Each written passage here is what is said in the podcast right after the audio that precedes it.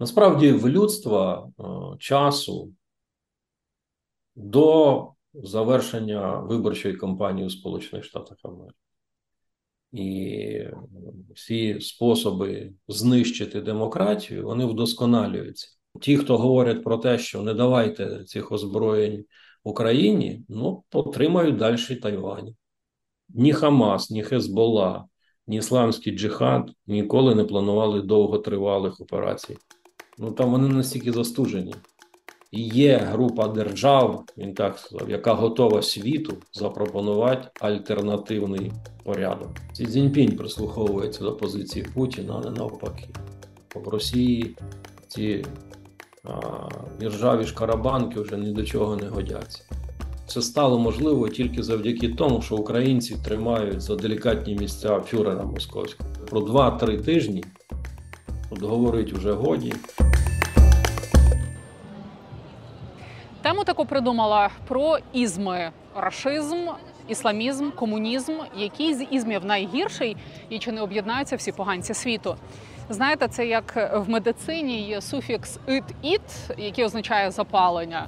Ну там отит, гастрит, нефрит.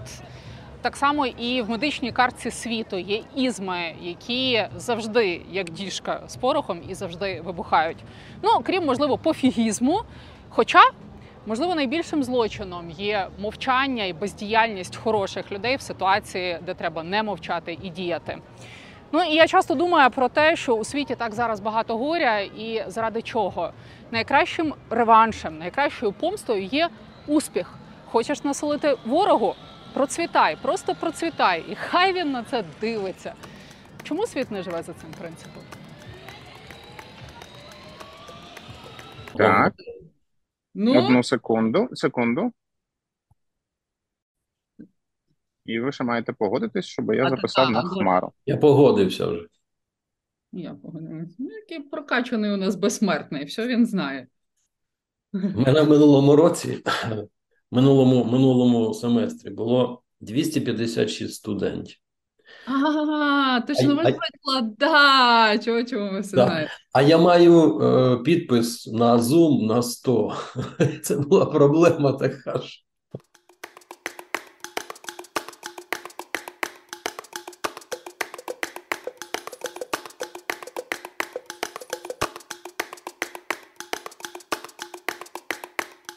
Пане Романе, ви мені настільки цінний в цій розмові, що я погодилася на ваш зум замість красивої прогулянки Києвом. І власне тут дуже важливий ви і глибина вашого світогляду, а також ваша розважливість знаменита. Тому я звернулася до вас. Питання будуть простими, іноді навіть дуже простими. Ви не дивуйтеся і не лякайтеся. Я просто хочу, щоб в інформаційному просторі було менше білого шуму. Почнімо з близького сходу. Е, як ви бачите ситуацію там, і що би можна було назвати перемогою добра? Очевидно, для мене принаймні очевидно, що чергове загострення арабо-ізраїльської війни в фрагменті Ірано-ізраїльської війни, воно організовано, підготовлено, спричинено декількома країнами, які я відношу до так званої осі зла. Це фюрерська Росія, це червоно-диктаторський Китай і фундаменталістський Іран. На чому базуються мої переконання? Відеоряд, який зараз може подивитися кожен, і також фото, які розміщені, свідчать про наявність там, перше, зброї, яка могла бути вироблена лише в цих трьох країнах, або компоненти її лише в цих трьох країнах, або така зброя розробляється лише в цих трьох країнах. Друге, тактика ведення бойових дій це тактика, яка відсотків 80 повторює те, що відбувається 10-й рік в Україні. Наступне а, ні Хамас, ні Хезбола, ні Ісламський джихад ніколи не планували довготривалих операцій. Угу. Ця операція вже довго тривала і вона буде тягнутися дуже довго. А, Тому що вона базується на основі матеріальних ресурсів, технологічних розробок, тактичних розробок, які притаманні власне Росії, Китаю і Ірану. Я вже не кажу тема і методика подолання кордону, яка чітко виписана по сценарію їх там нетів. Зверніть угу. увагу, ви в кадрі бачите біла Тойота, люди в штатському, тобто там немає військових, вони з'являються буквально вже через декілька годин, коли вони заходять на чужу територію. Станом на початок, одні початку цієї терористичної атаки, щодня з сектору газу більше 35 тисяч виїжджало на роботу в Ізраїль. Тобто, насправді це так знаєте, це живий кордон. І тому не дивуйтеся, чому їх там нєти так легко подолали КПП. Ну а потім і вдалися до того, що почали руйнувати стіну. Ну, коли вже контрольна полоса була зайнята, далі відбуваються операції прикриття для того, щоб показати, що вони там порвали весь кордон, буквально і так далі. Але це не так. То насправді ми маємо а, факт проведення спецслужбами трьох держав терористичної операції з використанням проксі сил. Бо на сьогоднішній день проксі сили Ірану, такі як Хезбола з півночі, з Лівану, далі Хамас з півдня сектору Газу, Ісламський джихад і його відпочкування з території Сірії, ведуть обстріл, причому як з використанням мінометних набоїв, так і ракетні обстріли. Паралельно на західному березі річки Йордан йдуть внутрішні безкінечні бої, в східному Єрусалимі також йдуть бої внутрішні. Ну і сьогоднішній день приніс ще одну біду з території Йорданії.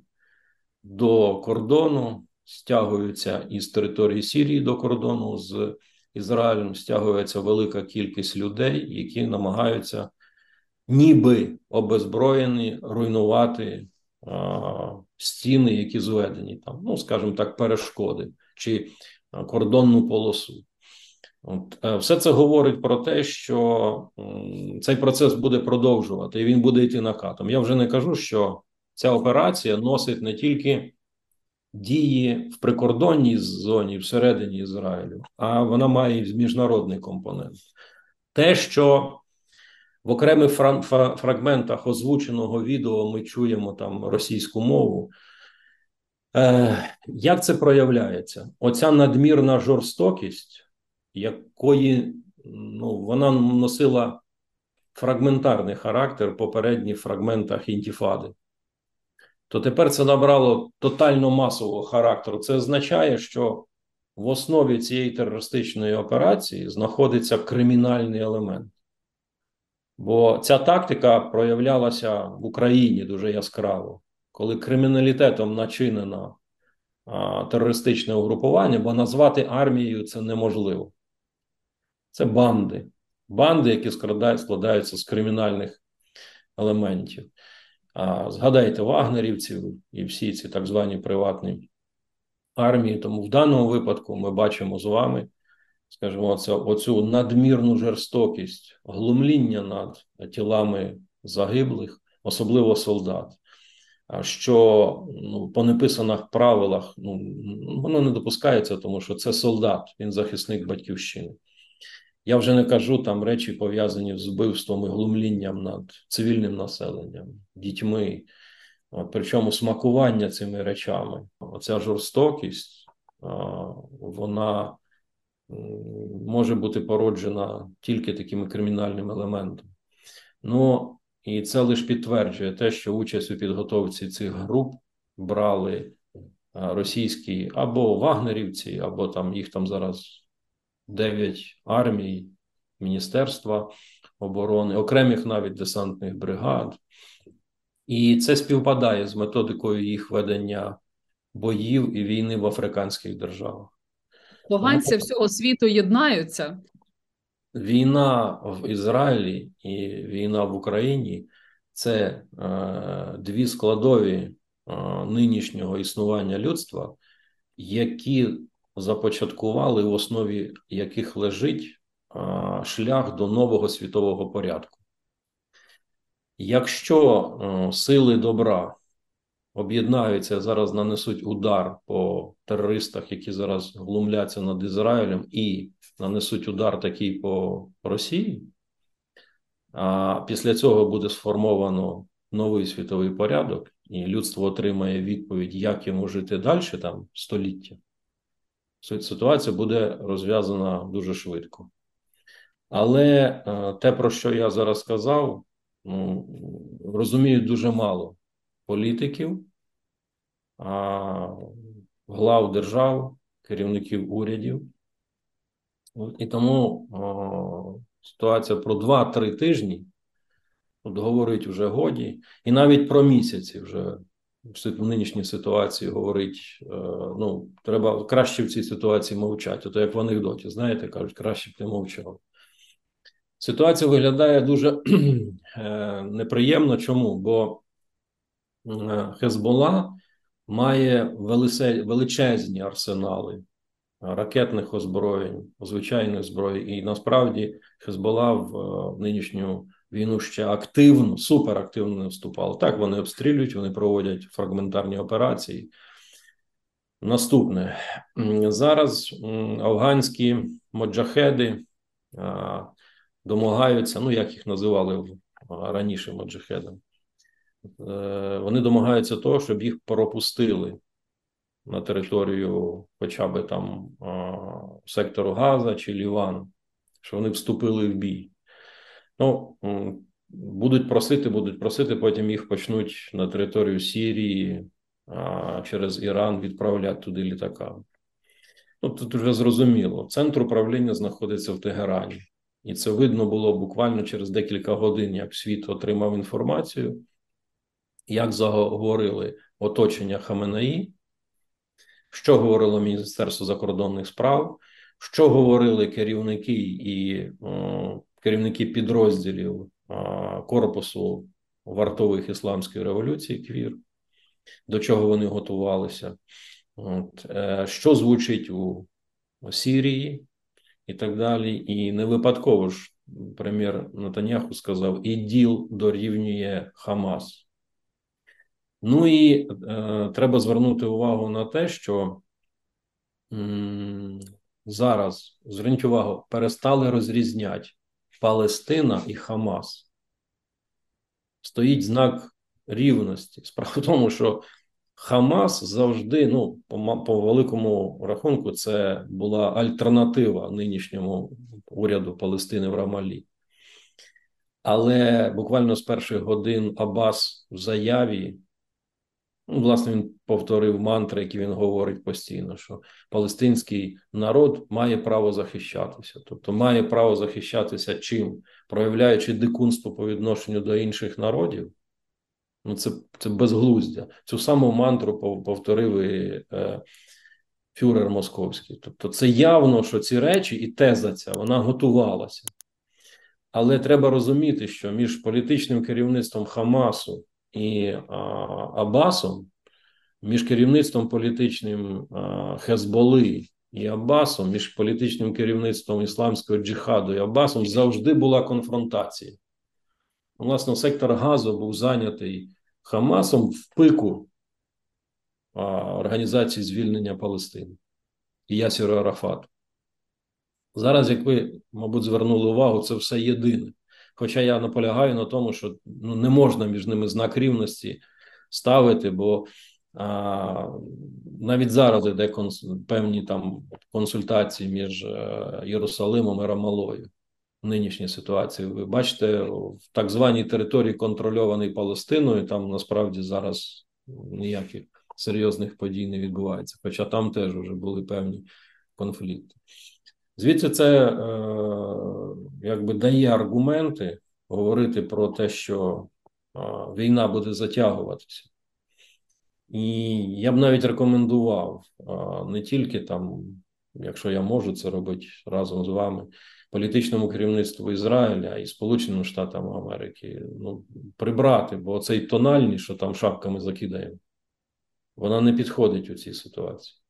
Бо очевидно, що мова йде про далекосяжні і довготривалі плани. І там буквально як тільки опівдні 7 числа я вже не пам'ятаю, хтось із політичних керівників Хамасу заявив, що наша мета це звільнення Аль-Кутса, ну Єрусалиму.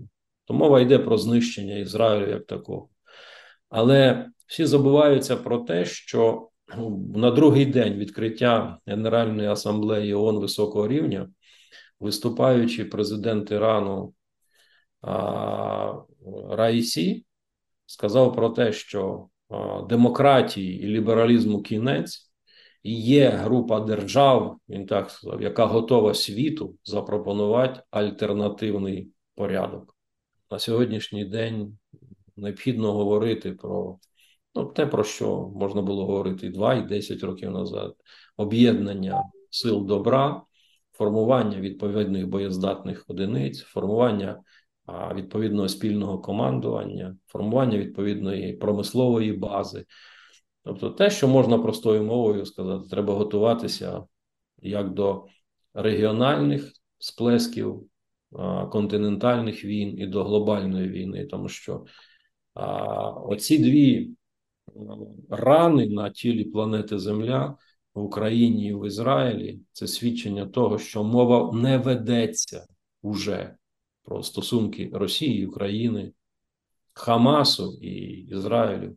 Мова ведеться про новий світовий порядок. Фраза, яку я зараз використовую, що світ з'їхав з котушок, ну чи е, світ втратив розум, вони абсолютно реальні з точки зору оцінки нинішньої ситуації.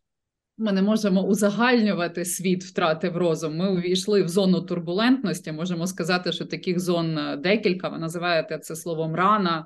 Є Україна, є там от е, Ізраїль, Палестина. Що би е, могло стати от максимальною турбулентністю у світі? Це якби Китай на Тайвань напав, чи от як ви собі це бачите? Якщо м, війна в Ізраїлі затягнеться, то правильно те, про що це каже син Трампа, бо він перший це оприлюднив, хоча це всі прекрасно розуміли, що наступним буде Тайвань. Не випадково. якщо якщо це стається, що ми отримаємо в результаті? Ми, ми отримаємо глобальний конфлікт, тому що це означає, що зверніть увагу, як веде себе в допомозі Україні Вашингтон, як він повів себе в допомозі з Ізраїлем, і як він себе поведе в допомозі Тайваню. Тому що там а, на Тайвані знаходиться інтелектуальне серце і воєнної машини, і промислової машини, і фінансової машини Вашингтону.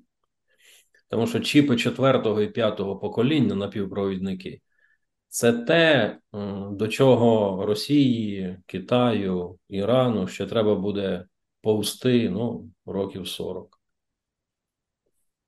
І ви Але... вважаєте, і ви вважаєте, що напад Китаю на Тайвань, загострення там неминуче?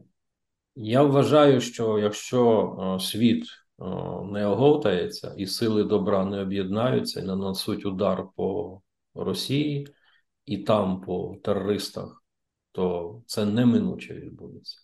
Насправді, в людства часу до завершення виборчої кампанії у Сполучених Штатах Америки. Ось той дедлайн, бо там у фінальній частині на поверхню вийде таке, що соромно буде слухати американцям, і соромно буде відчувати себе американцям. Це вже це вже видно по нинішній ситуації, тому що той, хто цікавиться внутрішньою ситуацією, то вона взагалі виходить за рамки внутрішньої проблематики, не дивлячись на те, що всі розказують, що давайте там поменше. Ну, Америка інфікована в чергове ізоляціонізмом. Це не вперше. Це не вперше і самим яскравим таким ізоляціоністським хворобою ізоляціоністською Америка себе проявила перед Другою світовою війною. І якби не рішучість Рузвельта і на його кроки, по тому, що просто, ну, давайте так, дурить Конгрес і робити те, що треба, то ситуація була плачевна, в тому числі для Сполучених Штатів Америки. А зараз вона неприємна, але вона піддається ще. І це той випадок, коли кажуть, не було б щастя, то нещастя допомогло. І трампісти, і вся ця купа ізоляціоністів вони попали з Ізраїлем в пастку. Але вчорашня заява Трампа, його оточення, вона шокувала, я думаю, багатьох у світі. Де він там виголосив декілька тез про політичне керівництво Ізраїлю, похваливши там Хамас. Ну, розумієте, е, той, хто бачить от, і знає події в Україні, події зараз в Ізраїлі, і при цьому, а він не може цього не знати, хвалить Хамас і московського фюрера. Ну, це людина психічно хвора. Ну, що я можу сказати? Я розумію вибір американців, я сприймаю вибір будь-якого народу. Але ну, давати оцінку фюреру після того, що вже натворено в Україні ним чи Хамасу, це свідчення просто. ну. А, а що ви маєте на увазі? От конкретизуйте, будь ласка, що в людства є час до виборів е, в Сполучених Штатах Америки. От які сценарії ви бачите після того? Е, Ну, ситуація там вона закінчиться не тільки штурмом Конгресу. Там буде все набагато серйозніше. Бо те, що відбувалося 10 років в Україні, те, що відбувається в Ізраїлі, воно ж е, дає певні імпульси. І всі способи знищити демократію, вони вдосконалюються так само. Тим більше, що от насправді от те, що ми спостерігаємо, це ілюстрація до е, доктрини, воєнної доктрини Російської Федерації, авторство, які належить Герасимову генералу. Оці всі проксі сили, їх там нети, терористичні групи, залучення криміналу. Ну, ви знаєте, я з дитинства зачитувався мемуарною літературою і уявити, що в арміях будуть кримінальні елементи, це ну, це, це, це недопустимо. Це, це, це речі, це як вогонь і вода, добро і зло, вони несумісні. Те, що творить Росія, ламаючи світовий порядок, ламаючи е, оці фаєрпалейни, неписані правила і так далі, вона породжує такий об'єм зла, який її саму ж задушить. Бо е, насправді е, світовий порядок він базується безумовно на правилах, але на міжнародному праві. Але в основі цих правил міжнародного права лежить мораль, загальна людська мораль. Те, що зараз відбувається, це руйнування цієї моралі. І поведінка, особливо от, е, мусульманського світу, от у цій атаці терористичній на Ізраїль, ну вона не ну, тут вона не дозволяє мати іншу позицію, ніж е, ствердження про те, що це не може існувати на планеті Земля. Це не люди. І фрази, які ми зараз чуємо, що з дикунами переговорів не ведуть, це не тому, що так хочеться сказати, бо дуже багато зараз видають це лише лише за те, що це це ось ці ізраїльтяни, вони там євреї, це вони там можуть дозволити собі такі речі після Голокосту. Це неправда. Те, що сьогодні вже підтверджено як факт, ну воно свідчить про те, що це, це дикунство. І такому дикунству треба покладати край і дуже різко це робити, іначе, іначе воно покриє планету Земля. Воно знищить людство. І, власне, ми бачили це останні два роки, чи бачимо це останні два роки в Україні в поведінці російського агресора. От, Я розумію, що а, інформаційно Вашингтон і Київ не зв'язані, але інформаційно Вашингтон і Тель-Авів дуже близько, Єрусалим дуже близько зв'язаний. Тому не випадкові ці фрази там про те, що ми такого не бачили за 10 років, як тут відбулося за. Ну, бо, бо ви не хотіли цього бачити. Зверніть увагу, півтора роки ми піддавались ядерному шантажу. Хоча було зрозуміло, що в Росії ці іржаві шкарабанки вже ні до чого не годяться. От. Далі так само ми піддаємось там використанню чи поширенню цієї війни, чи тезі про те, що я не маю на увазі, ми, маючи на увазі нас з вами, я маю на увазі цей демократичний світ. Це, ні в якому разі не давайте там ракету українцям, бо це ж це ж буде кошмар, це буде поширення війни. Ну, ось вам, будь ласка, поширення війни в такому самому брутальному, самому дикому вигляді в Ізраїлі. А, Якщо ті, хто говорять про те, що не давайте цих озброєнь Україні, ну отримають далі Тайвань. Тут є один момент, який мене вразив. От емоція війни вона накрила другу хвилю, яку зараз іде.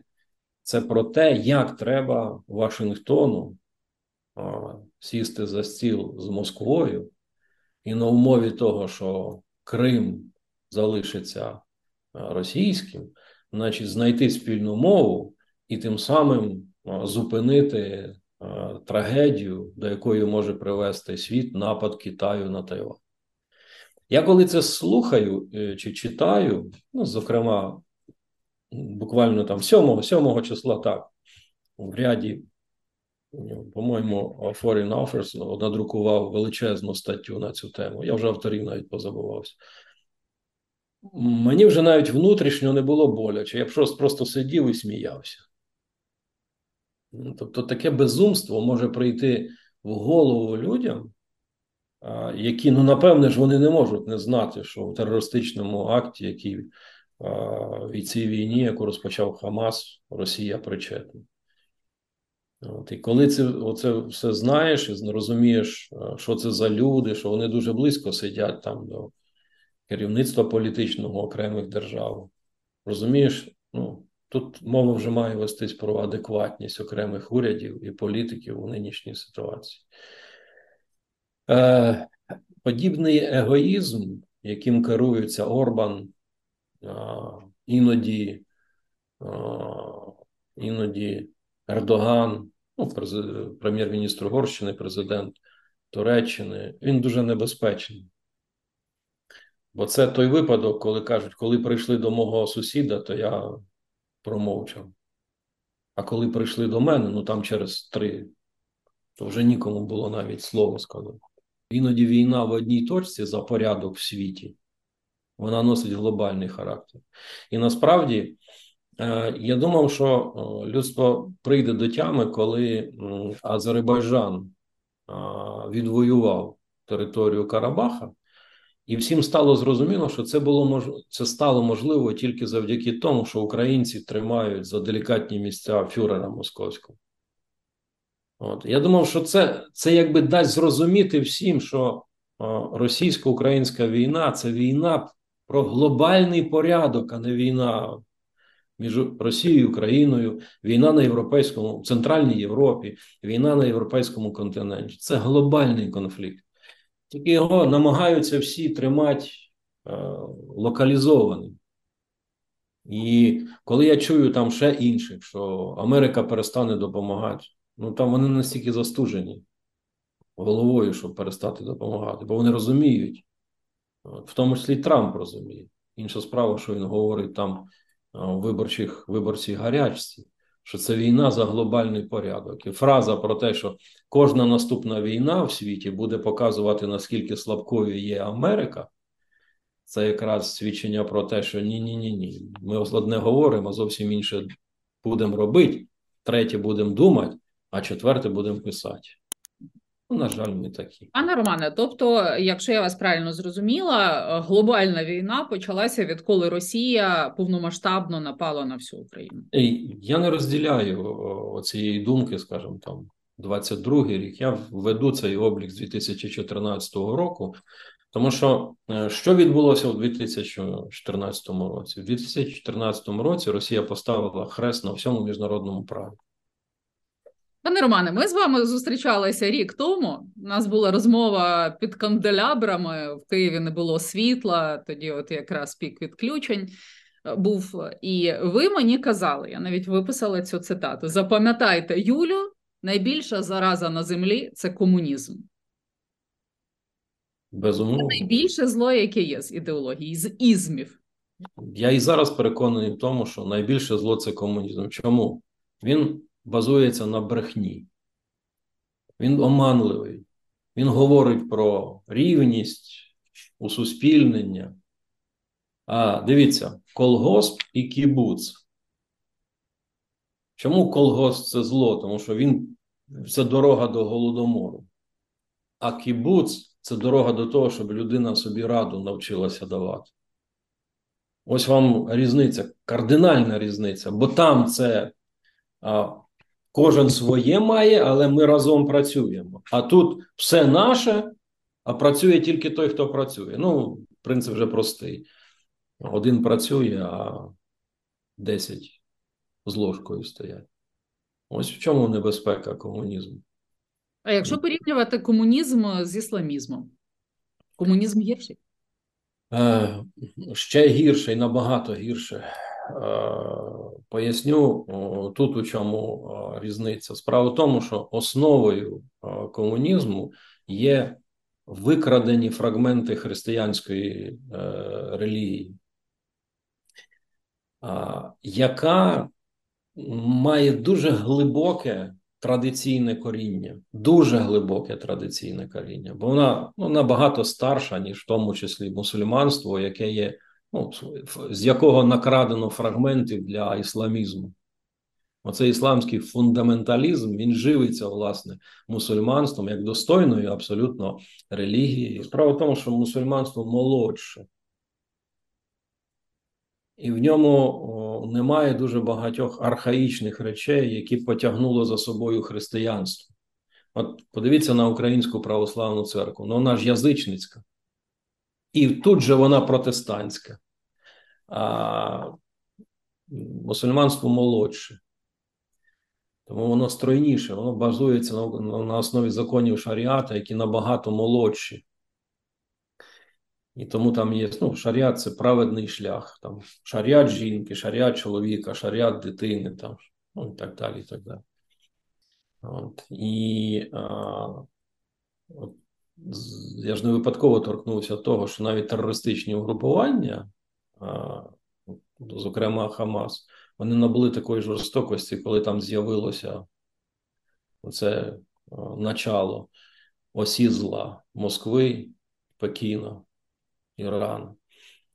Тому що це найбільш фундаменталістські складові, які з точки зору їх реалізації вони дуже небезпечні. Вони несуть собі антилюдський характер. А от страшніше, я розумію, що ви наполягаєте на тому, що це китайський комунізм. Якщо китайський комунізм порівняти з рашизмом, як ми зараз кажемо. Природа рашизму вона не е, лише частково паразитує на комунізмі. В основі е, рашизму лежить шовіністичний підхід, тобто домінування і не стільки етнічних чи національних груп, скільки кланових груп. Це такий клановий шовінізм, коли бандитське угрупування використ... захопило владу, використовуючи державну машину, перетворило 140, майже 100, ну, майже 140 етнічних груп і націй в такі етнічні в'язниці. най, найнебезпечніше це китайський комунізм. От зверніть увагу, як він зманеврував. Він сьогодні набрався технологій на основі підходу Ден Сяопіна. І зараз ці, цими технологіями просто доб'є китайців. Те, що на сьогоднішній день е, кожен китаєць знаходиться ну, під повним контролем, повним тотальним контролем, знають всі чудово. Коли ми китайця бачимо там в якійсь країні Європи, ми повинні розуміти, що він виїхав туди тільки тому, що він має бали за поведінку, які дозволяють йому, щоб його випустили в світ. От. Ну, Це така лабораторія, де штучний інтелект фактично знущається над, над людьми. Якби дійшло до застосування ядерної зброї, відштовхуючись від ідеології, от більше шансів, що яка з країн почне першою. Ну, Мені дуже важко сказати, бо тут мова йде про конкретну людину у конкретних умовах. Це вже не ідеологія, а от поганці як люди. Да, тут уже Підходимо до рейтингу поганців. Хто зараз, от з вашої точки зору, найбільший поганець на планеті? Китай, Росія, Іран. Тобто Сі Цзіньпін, якщо про людей говорити. Розумієте, е, тут м, ситуацію якби вирівнює те, що о, підпряжним не фюрер московський ходить, а Сі Цзіньпінь. Сі Цзіньпінь розуміє прекрасно, що в тому числі в питаннях ядерної складової Китай набагато слабший. Тому теза, яка зараз гуляє світом про те, що от скажіть день е, Сі Цзіньпіню, хай вплине на Путіна, ну вона абсолютно безголова. Я вже так грубо скажу, бо не, не, не, неправда. Ось Сі Цзіньпінь прислуховується до позиції Путіна, а не навпаки. То Путін головний поганець у світі. Потім Сі Цзіньпінь. Путін, Путін начальник Мордору усього глобального. Потім вже китайський лідер, так? А, далі? другу роль відіграє Китай, але е, китайський лідер, але Китай як зло набагато більше, ніж Угу. А, а Кім Чен Іна ми куди поставимо? Кін Чін Ін це як е, мал, мальчиш плохиш. Ото. От. Він своїми варенням своїм об'їдається от, і мучить е, мільйони корейців. Ну, хто би ще був на високих позиціях рейтингу поганців у нас? А там, е, якщо о, посидіть і Трампа ви б туди записали? туди кого? Трампа. Та ні, це просто, ну, знаєте, в сім'ї ж будь-якій не буває без цього. Ну, Це, це, власне, я це недавно побачив фото, де там він сфотографований з мамою, де вона каже, що та він туповатий, він неграмотний, але ну, якось проживе, тільки не дай Бог, він попаде в політику. Тоді горе буде всім. Я що хотів ще сказати: якщо полистати там по африканських людоєдах, то там. Але е, Список поганців, якщо е, ну там от про людей говорити, скільки це буде пунктів у цьому списку? Якщо ще Ні. і Африку туди додати, це от людей, які впливають на долю світу і сприяють е, Армагеддону, наближенню Армагеддону. От скільки це прізвищ на землі? ну, для мене це три головних зараз прізвища: це Путін, Сі Цзіньпінь і Хаменаї. А всі інші це так, це до яких навіть коли от на світі запанує а, добро, злагода, любов, то цих будуть тримати, ну, щоб люди знали, що таке добро. Бо зло потрібно, воно, воно потрібно, бо людина перестане розуміти, що таке добро. От, і от, власне, зараз е, зла настільки багато, що його треба прибирати, бо буде дуже важко. В свій час я дуже близько так до себе внутрішньо приймав е, твори Василя Бикова, особливо про Другу світову війну, де він писав про велике зло і мале добро, про велике добро і мале зло. І е, оця от його препарування цих речей, воно мене вражало. Наскільки він розумів, що мале зло, мале зло при тотальному добрі теж стає великим. І навпаки, мале добро, коли тотальне зло, теж саме стає великим. Бо а, су, суть штилю людського спокою в балансі одного і другого. І Господь, коли творив світ, Він а, всьому цьому творінню Він наказав, що живіть в добрі і лагоді. Але для того, щоб ви не розхоложувалися, ось вам тут змій. І оцей змій, він він, він просто він, він потрібен. І насправді е, нинішня ситуація вона вона болюча. Чому? Бо пройшовши стільки випробовувань і черговий раз розбити обличчя в елементарних питаннях не хотілося б, але очевидно, що так буде. А що є малим добром зараз? Помітним малим добром? Ну, мале добро творить українець, мале добро творить ізраїльтянин, мале добро творить, допомагаючи Україні литовець, поляк і так далі. Бо він виглядає не як усі. Розумієте? Власне, от те, що колись блаженніший митрополит Гузар, ми якось були на якомусь е, телебаченні, і ми завели розмову про добро і зло. І він сказав, каже, що правда людська повинна бути в тому, що добро треба робити маленькими кроками. Воно тоді буде довше і воно буде глибшим. Я коли готувалася до інтерв'ю з вами, почитала Голду Мейер, яка народилася в Києві в кінці 19 століття, і вона казала, що ми не можемо собі дозволити такої розкоші, як песимізм, маючи на увазі Ізраїль, що це або життя, або смерть, і тому обов'язково буде перемога. От ми, українці, теж не можемо собі дозволити такої розкоші, правда? Як песимізм. Ви ну, наскільки ви оптимістично дивитеся в майбутнє? Я оптимістично дивлюся на ситуацію, бо за будь-яких умов е, Господь на нашій стороні, за будь-яких умов за правдою, за добром перемога.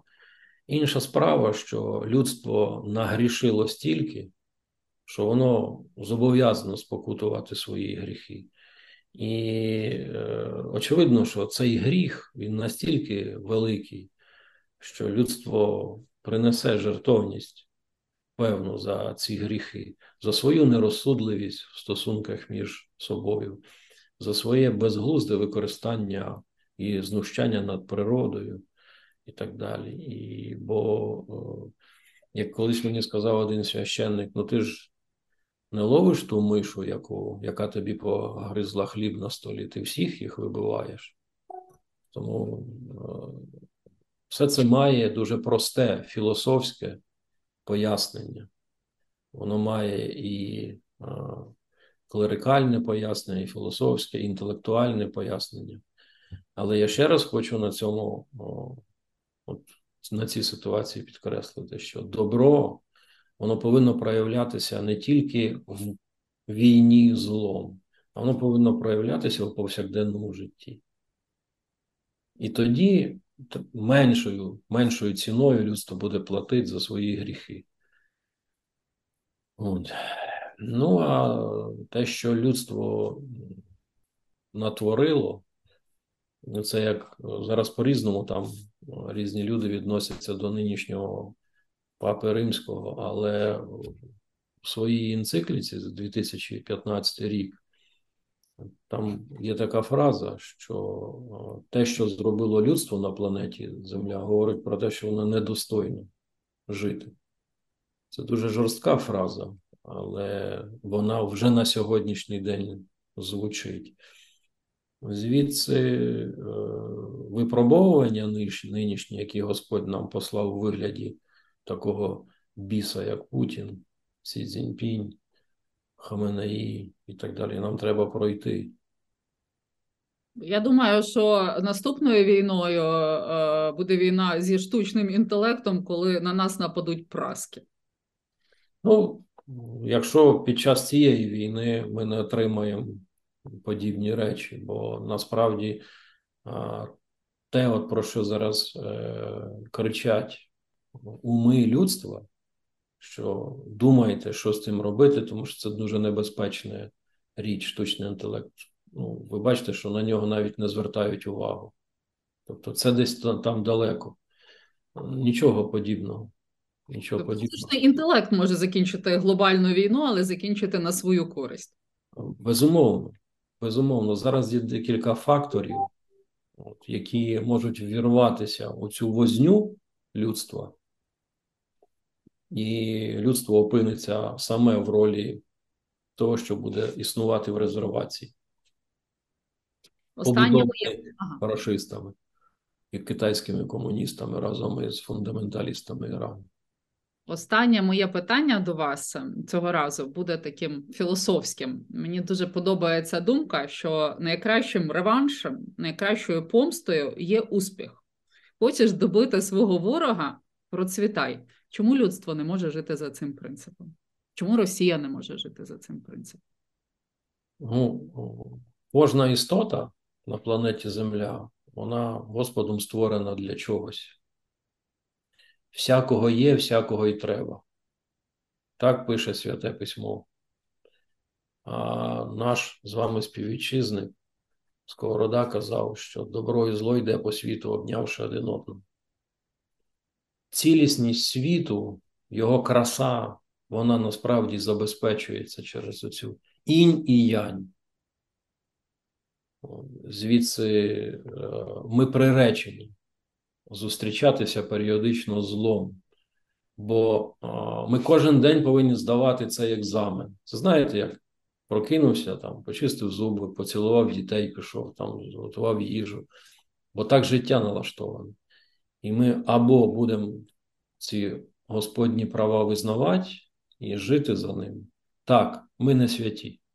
Людина це не Господь Бог. Вона може оступитися але вона не може творити те, що зараз Росія творить в Україні, те, що Хамас витворяє в Ізраїлі, а Сі Цзіньпінь в Китаї, Кім Чен Ін в Північній Кореї, ці африканські людоєди там безчинства витворяють всякі. Треба розуміти, що а, висновки наших попередників ми їх не повинні ігнорувати.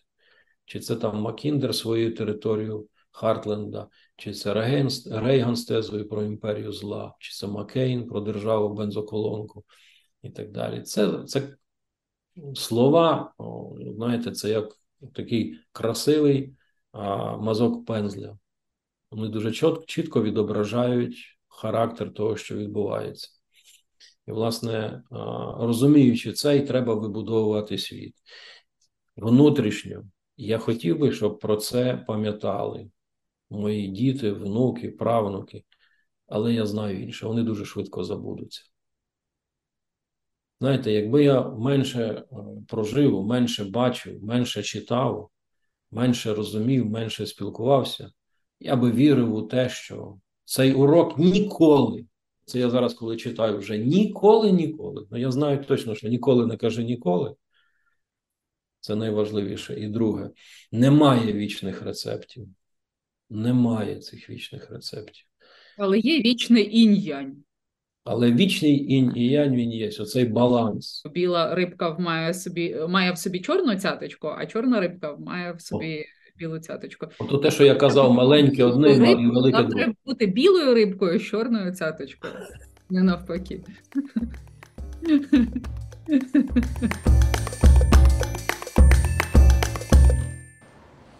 Ммм, ви додивилися серію до кінця. Увага, форма щедрості. Біла рибка нашого проєкту махає вам пловцем. Чорною рибкою нашого проєкту є відсутність фінансування. Поки що звітую, що ми подалися на всі конкурси, на всі гранти. Наразі я вам дуже дякую за лайки, дуже дякую за коменти. Вони важливі. Дуже дякую тим, хто нас підтримує фінансово. У нас є Patreon. Ну і пам'ятаємо, що жовті кеди це символ свободи і оптимізму. Нам всім цього бажаю на шляху до перемоги.